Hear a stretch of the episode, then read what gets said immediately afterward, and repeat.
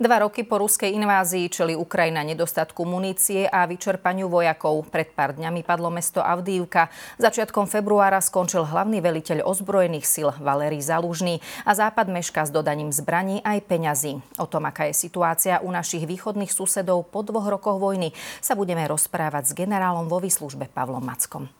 Dobrý deň, prejem. Vítajte u nás, ďakujem, že ste prišli. Pán Macko, ako je na tom Ukrajina teda dva roky po vypuknutí vojny, po začiatku invázie, morálne, vojensky, politicky? Tak treba sa pozrieť na to z tej perspektívy dvoch rokov, lebo na začiatku konfliktu nikto nepredpokladal, že Ukrajina vydrží dlhšie ako mesiac. Rusi mali v pláne 10 dní, Kiev mal padnúť za 3 dní. Našťastie sa toto nestalo. Videli sme rôzne fázy tej vojny, kde Rusi sa tlačili, potom sa stiahovali od Kieva.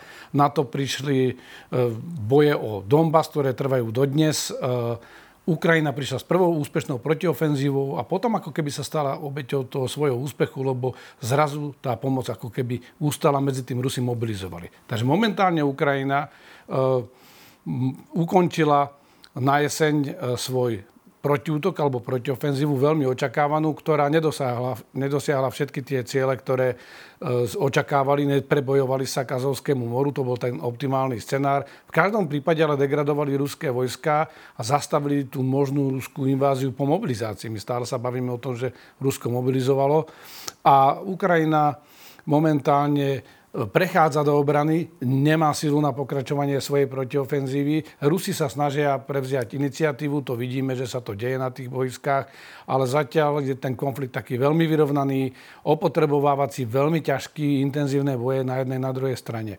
Ešte možno jedna veta, že na tej operačnej úrovni sa relatívne darilo Ukrajincom viac, pretože dokázali odtlačiť Čiernomorskú flotilu, otvorili si svoj koridor po tom, čo Rusi odstúpili. A poškodili od jej značnú časť. A poškodili jej značnú časť. E, likvidujú alebo poškodzujú zariadenie, vojenské zariadenia na Kryme, čo je kľúčové pre Rusov pre prípadné pokračovanie invázie. A dokážu aj zasiahnuť Rusov na citlivých miestach, aj vo vnútrozemí, dokonca aj Ruska. Vy ste spomenuli to, že Ukrajina sa stala obeťou vlastného úspechu. Skúste to troška možno rozobrať.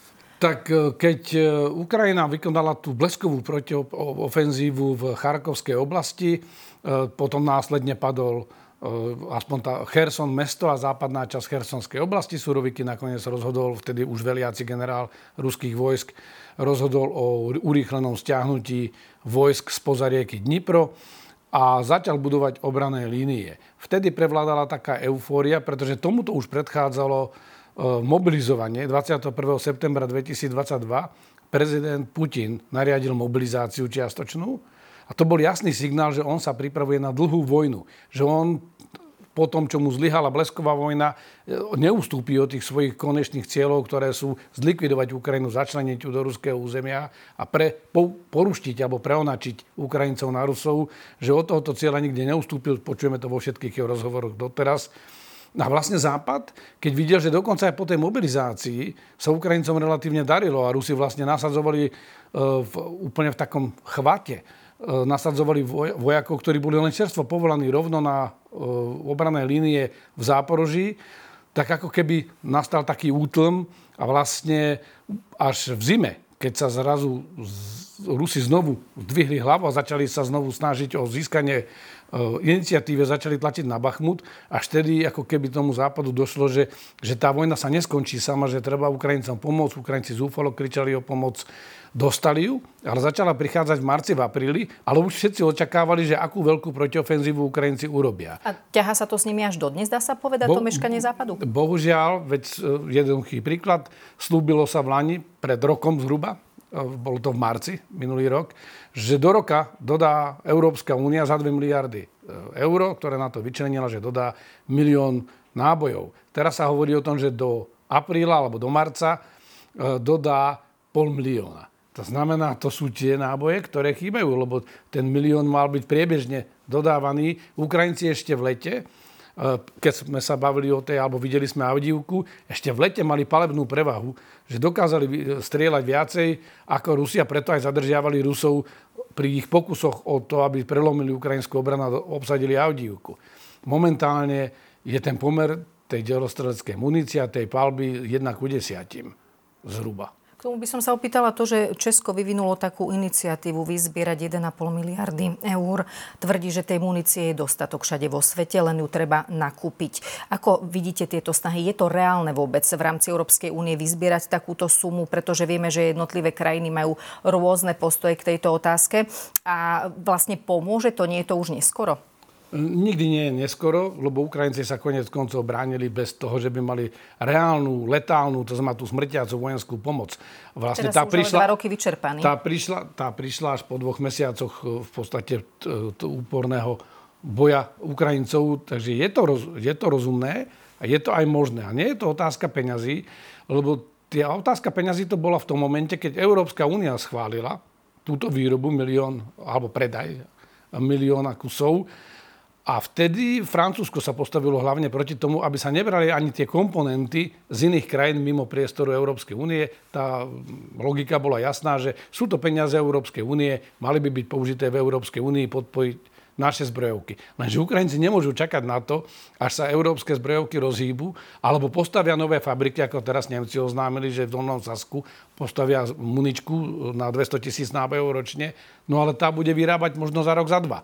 Takže je to potrebné a myslím si, že tie peniaze skôr či neskôr Češi vyzbierajú a bolo by lepšie, keby to bolo skôr. A posledná veta k tomu. Nie je to neskoro. E, my nie sme v takej situácii, že by hrozil bezprostredný kolaps Ukrajiny. Morálka je nižšia. Ja som sa bavil aj s vašimi kolegami, ktorí sa teraz vrátili z priestoru. Napriek tomu sú tí Ukrajinci motivovaní. To, že sú unavení, je pochopiteľné. To, že vojak, ktorý je v zákope, v bahne, v mraze, e, že toho má plné zuby, to je pochopiteľné. Napriek tomu tá krajina sa bráni a bude sa brániť a je treba im dať čo najskôr pomoc alebo urobiť niečo iné, čo by zastavilo agresiu. Pred pár dňami padla Avdívka, aj práve tu sa objavujú tie názory, že je to aj vina toho západu, ktorý v podstate meškal. Aký bude mať na vývoj tohto konfliktu jej dobitie reálny dopad? No to vývoj tohto konfliktu, pokiaľ Ukrajinci neurobia nejakú zásadnú chybu, to nebude mať prakticky žiadny veľký dopad. Rusi ale samozrejme sa snažia využiť to informačné, psychologické aj vojenské momentum, lebo okamžite začali útočiť pri robotine. Skrátka, preberajú iniciatívu a snažia, snažia sa oni teraz rozhýbať tú ukrajinskú zostavu, lebo tým, že vy otvárate operáciu, nutíte protivníka reagovať. Samotná Avdívka, to bol taký zárez v teréne, je to taktická udalosť. Ďaleko ťažšie, aj s tými následkami pre Ukrajincov by bol pád e, Kupianska, čo je dôležitý logistický úzol operačného významu. Operačný význam to znamená, že to má vplyv na spôsob vedenia operácií v tom väčšom rozsahu do aj väčšej hĺbky, aj do väčšej časovej e, budúcnosti. Toto, čo sa stalo v Avdívke, je taktická udalosť, ktorá má ale veľký význam len z toho psychologického hľadiska, lebo oni tú Avdívku vlastne bránili 10 rokov, lebo mimochodom tento týždeň sme si pripomenuli, pripomenuli 10. výročie začiatku ruskej agresie na Ukrajine. 20. februára 2014 sa objavili prví neoznačení vojaci na Kryme. Pán generál, poďme pokračovať. No, čo s vojnou na Ukrajine urobí e, vlastne výmena e, Valu, e, Valeria Zalužného? E, vlastne to, že ho stiahli.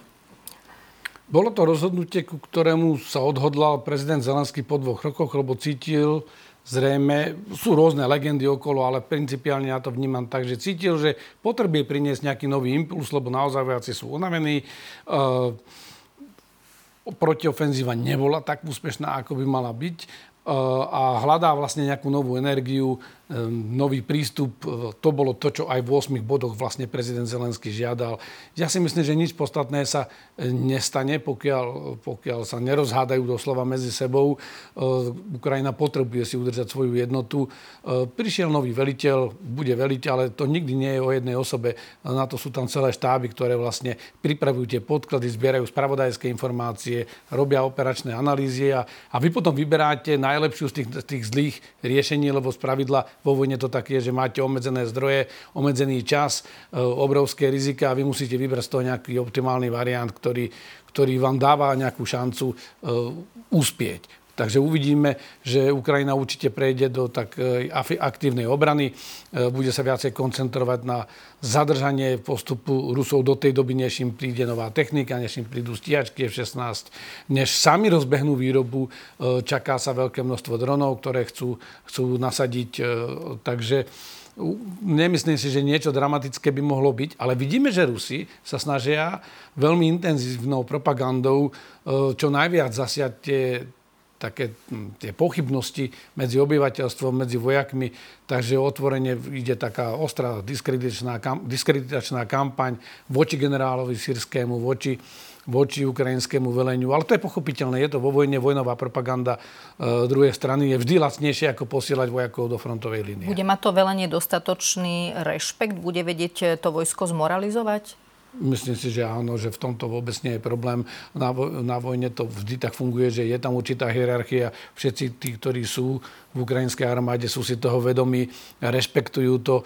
Ehm, my v podstate môžeme vidieť rôzne veliace štýly medzi zálužným a sírským, ale obidvaja sú to vlastenci, ktorí v prvom rade majú záujem zachrániť čo naj, najviac životov, čo najrychlejšie vytlačiť agresora zo svojho územia a v tomto sa všetci zhodnú. My sme tu už v úvode spomínali aj tú černomorskú flotilu o tom, ako ju Ukrajinci dokážu úspešne e, likvidovať. Čo momentálne sú tie najsilnejšie stránky ukrajinskej armády? Je to od samého začiatku a to je tá kreativita. Ukrajinci sú v, tom, v tomto lepší ako Rusi, aj keď Rusi sa veľmi rýchlo učia, treba povedať, ale sú flexibilnejší. Pri tej obrane sa to prejavilo tým, že sú samostatnejšie, že dokázali sa rozhodovať sami na tej vlastnej e, úrovni. Samozrejme pri veľkej ofenzíve to je niekedy aj na škodu, lebo tam potrebujete naopak prísnu disciplínu a dokonalú časovú a priestorovú synchronizáciu všetkých zložiek. Tam nie je veľký, ako náhle niekto vymyslí ten plán, tam nie je veľký priestor na e, príliš veľa kreativity alebo nedisciplínu, ale vo všeobecnosti sú veľmi kreatívni, sú zruční a prispôsobiví a preto, keď vidíme teraz, tak Ukrajinci napríklad ničia tú černomorskú flotilu vlastnými dronmi. To nie sú drony, ktoré by im niekto daroval, tie si vymysleli, vyvinuli odskúšali v praxi. Sami majú viacero dronov, lebo kupovali na začiatku Bayraktary, dostali, tie boli slávne, skladali sa ne pesničky, ale medzi tým Ukrajinci majú svoje vlastné vojenské drony, ktorými prenikajú e, na, ponad e, ruské línie, prenikajú do ruského vnútrozemia. E, no a samozrejme motivácia, vôľa tá vôľa, keď bránite vlastnú krajinu a nemáte kam ustúpiť, je úplne iná ako vôľa tých vojakov, ktorí sú nahnaní na dobitie cudzej krajiny na cudzom území. Nedávno bola v Mnichove bezpečnostná konferencia, tam sa zástupcovia hlavne tých pobaltských krajín, severských krajín a napríklad Polska netajili tým, že sú už dosť skeptickí a, majú obavy, že do niekoľkých rokov naozaj e, môže tá Ukrajina padnúť a potom budú na rade práve, práve tieto, na rade práve tieto krajiny. E, je toto reálny scenár a naozaj je na mieste začať aj so silnejším zbrojením e, v Európe, pretože sú tu aj obavy, čo sa stane, keď Donald Trump vyhrá americké voľby a podobne? Je 5 minút po 12. E, reálne, keď sa pozrieme, e, analytici, vrátane mňa, sme varovali, že Rusko e, má agresívne plány už od roku 2014. A všetko sa to zatiaľ potvrdzuje. To znamená, Rusko chcelo spraviť bleskovú vojnu na Ukrajine, tá aj nevyšla. Ako som spomínal, zmobilizovalo. A v rámci tejto mobilizácie zmobilizovala aj ekonomiku, ktorá je v plne vojnovom režime. E, neznamená to, že už je taká dokonalá, lebo ekonomický potenciál Európy a Severnej Ameriky je mnohonásobne väčší. No ale tá otázka je, že či máme aj vôľu investovať do vlastnej obrany. Takže naozaj tá hrozba, že, že ak takto tu pôjde, lebo treba vnímať ten trend, ak to takto pôjde, takto Rusko môže byť o niekoľko rokov natoľko silné a v takej mentalite vojnovej, že bude veľmi ťažké pre kohokoľvek, kto bude v Kremli, to vrátiť ako keby do toho normálneho mierového života a jednoduchšie bude pokračovať v tej agresii, nehovoriac o tom, že to neustále komunikujú. To znamená, my máme ochranný dáždik na to, máme mohutnú ostrašovaciu schopnosť, ale tá funguje len vtedy, keď je dôveryhodná a kredibilná. To znamená, že ten váš protivník potenciálny musí byť presvedčený, že to, čo prezentujete, je aj pravda, že to nie je tá sovietská alebo ruská armáda, z Červeného námestia, ktorá vytvorila o sebe nejaký obraz, ktorý sa ukázal ako milný na Ukrajine. Lenže Rusko pred dvomi rokmi nie je a nebude Rusko e, o 5 rokov.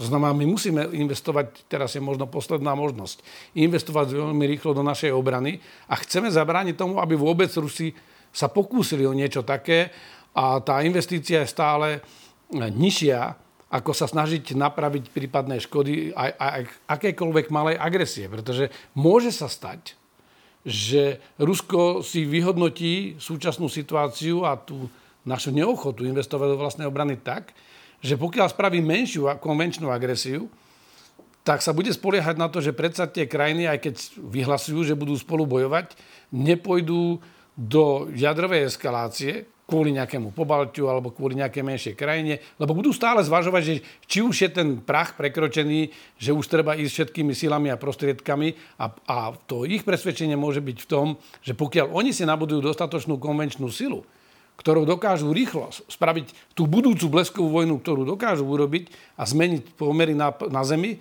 že vlastne nepríde tá reakcia, lebo to je tá lekcia, ktorú oni dostávajú. Ostrejšia reakcia okrem verbálnej a nejakých sankcií, ktoré sa ukázalo, že sú neúčinné, neprišla. A skúsme to ešte uzavrieť minulý rok tá protiofenzíva Ukrajincom e, teda veľmi nevyšla. Na základe možno aj minulého roka a toho, čo sa dialo prvé dva mesiace tohto roka, aký vývoj na fronte očakávate? Jedno veto sa vrátim k tej protiofenzíve. Nemohla výsť v tom rozsahu, pretože nemala na to všetky materiálne predpoklady. Chýbali im niektoré prvky a to, že niekto im dal stovku alebo 400 tankov aj s tými starými, pri tých tisícoch kusov, ktoré sú na boisku, nemohli zmeniť pomery, napriek tomu sa o to pokúsili. Tento rok uvidíme intenzívne boje z jednej aj z druhej strany. Rusi sa budú snažiť čo najrychlejšie využiť to momentum a zmeniť pomery na tom boisku, ale ani jedna strana nemá momentálne dostatok síl na to, aby vygenerovala takú operáciu, ktorá by znovu zmenila ten chod vojny, a budú sa pripravovať na rozhodné boje v budúcom roku. Samozrejme to platí za predpokladu, že sa nestane nejaká fatálna chyba na jednej alebo na druhej strane, alebo nepríde nejaká udalosť typu